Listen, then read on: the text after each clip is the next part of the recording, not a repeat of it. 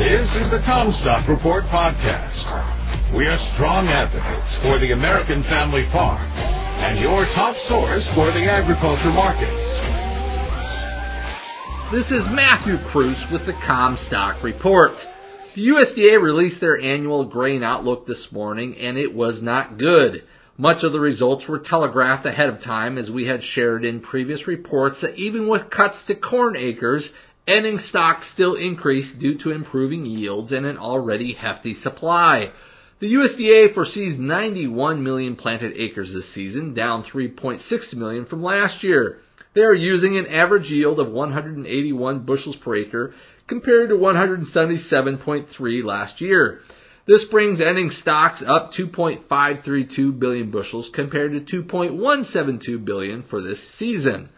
There was a lot of pushback last year on the USDA using a national yield of 181 bushels per acre for corn.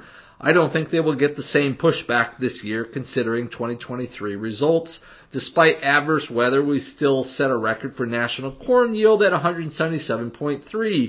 What happens in a normal weather year? What is really scary to me is that the 181 bushel per acre corn yield is seen as a ceiling when it is not. If we can get 177 in a bad year, who's to say we cannot get 182 or 183 in a good year for a national average?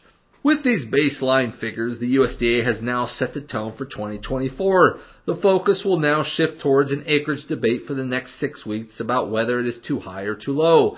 Just to get us back to par with this season, we would have to reduce corn acres by an additional 2 million acres. Not easily done.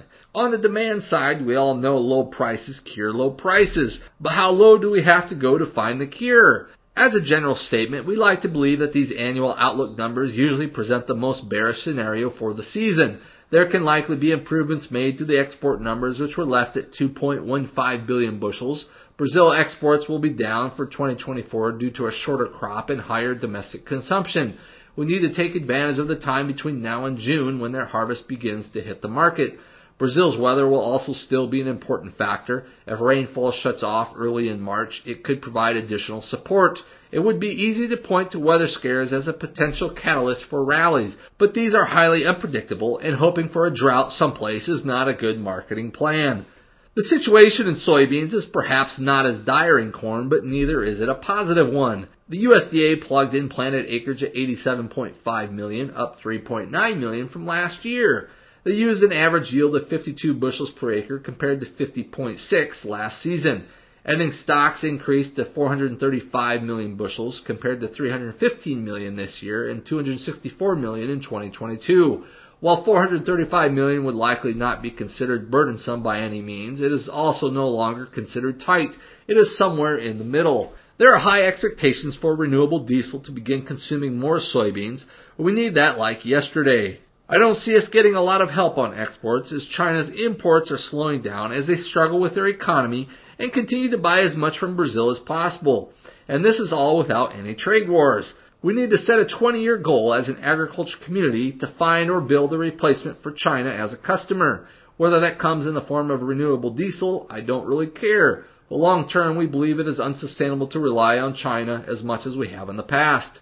Markets are all oversold and sentiment is overly bearish. That is usually around the time we find a bottom. Seasonals would suggest that we could still rally into spring planting, especially if the spring weather does not cooperate. But we may have to define what is a rally. Depending upon the severity of the weather, we may still be limited to only 25-cent rallies. There are no easy answers in bear markets. We need to remind ourselves that anything is possible. While a move below $4 seemed improbable not that long ago, today's report from the USDA took us one step closer to that possibility. You are listening to the CommStock Report. For more information on marketing opportunities, subscribe to our report at CommStock.com or call 712-227-1110. For a more complete version of the CommStock Report with hedging strategies and trade recommendations, subscribe on our website at CommStock.com or reach out to one of our risk management specialists about how we can help you protect your profits. Futures trading involves risk. The risk of loss in trading futures and or options is substantial, and each investor and or trader must consider whether this is a suitable investment. Past performance is not indicative of future results.